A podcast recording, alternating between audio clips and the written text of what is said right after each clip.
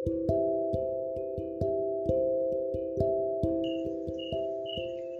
semuanya, ketemu lagi sama Berliana di podcast Bincang Komunikasi. Nah, pada episode kali ini kita akan membahas tentang bagaimana sih perkembangan teknologi komunikasi dari masa ke masa. Selamat mendengarkan. Teknologi komunikasi di dunia pada dasarnya telah berkembang dari masa ke masa. Di zaman di mana belum ada teknologi komunikasi, Manusia dulunya hanya berkomunikasi secara verbal, melalui teriakan yang nyatanya kurang efektif karena terbatas jarak dan waktu. Hingga akhirnya, ini mendorong para ilmuwan di dunia untuk melakukan riset, dan teknologi komunikasi berkembang pesat hingga sekarang. Untuk tahu lebih lanjut, yuk simak podcast ini. Zaman yang pertama, yaitu zaman tulisan atau menulis, ini hadir pada tahun 4000 sebelum Masehi. Pada zaman ini, manusia awalnya menggunakan tulisan yang ditulis pada daun, tanah lempung yang dibakar, dan batu. Perkembangan Mesir kuno membuat ditemukannya kertas atau yang dulu disebut papirus yang menyumbang revolusi besar pada perkembangan teknologi kala itu. Seiring berjalannya waktu, manusia kala itu berpikir, Hmm, bagaimana ya menyatukan lembaran kertas yang berisi tulisan agar tidak hilang? Akhirnya, ditemukanlah buku. Ada perbedaan pendapat tentang sejarah ditemukan buku. Ada yang berpendapat itu ditemukan tepat setelah bangsa Mesir menemukan kertas. Pendapat lain mengatakan bahwa buku ditemukan di Cina. Zaman yang kedua yaitu zaman percetakan, hadir pada tahun 1440 Masehi.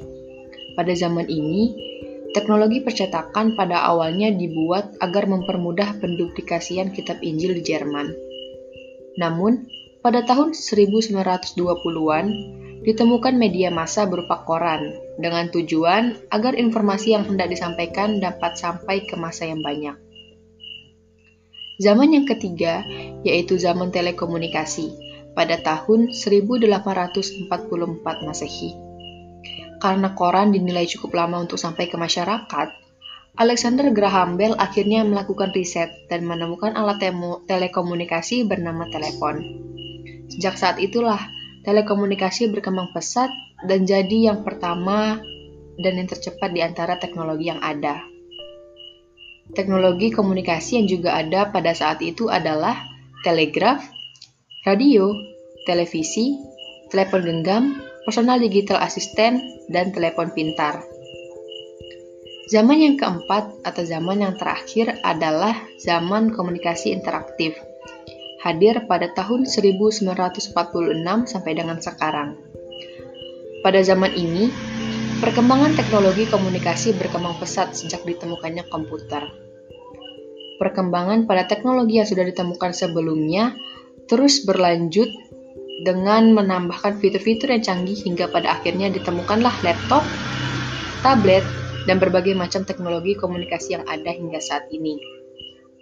Pada zaman ini pula ditemukannya internet. Nah, semua itu tadi gambaran besar tentang perkembangan teknologi komunikasi.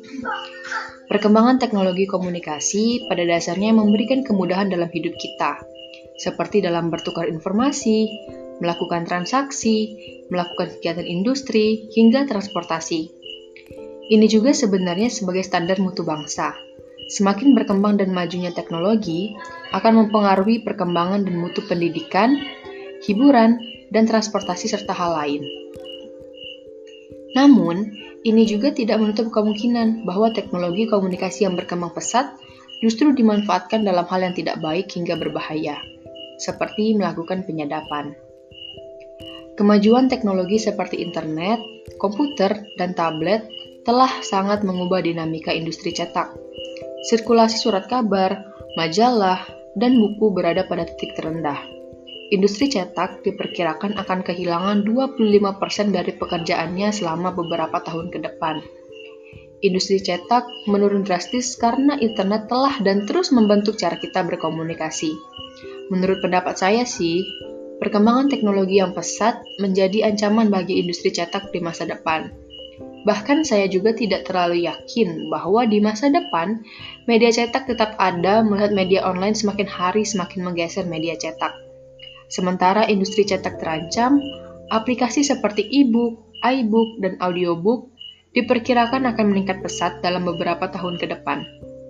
Hingga surat kabar, buku, dan iklan yang secara media massa akan tinggal kenangan. Nah, itu tadi sedikit podcast dari Berliana tentang perkembangan teknologi komunikasi. Semoga dapat menambah pemahaman baru bagi kita. Terima kasih. Sampai jumpa di kesempatan selanjutnya.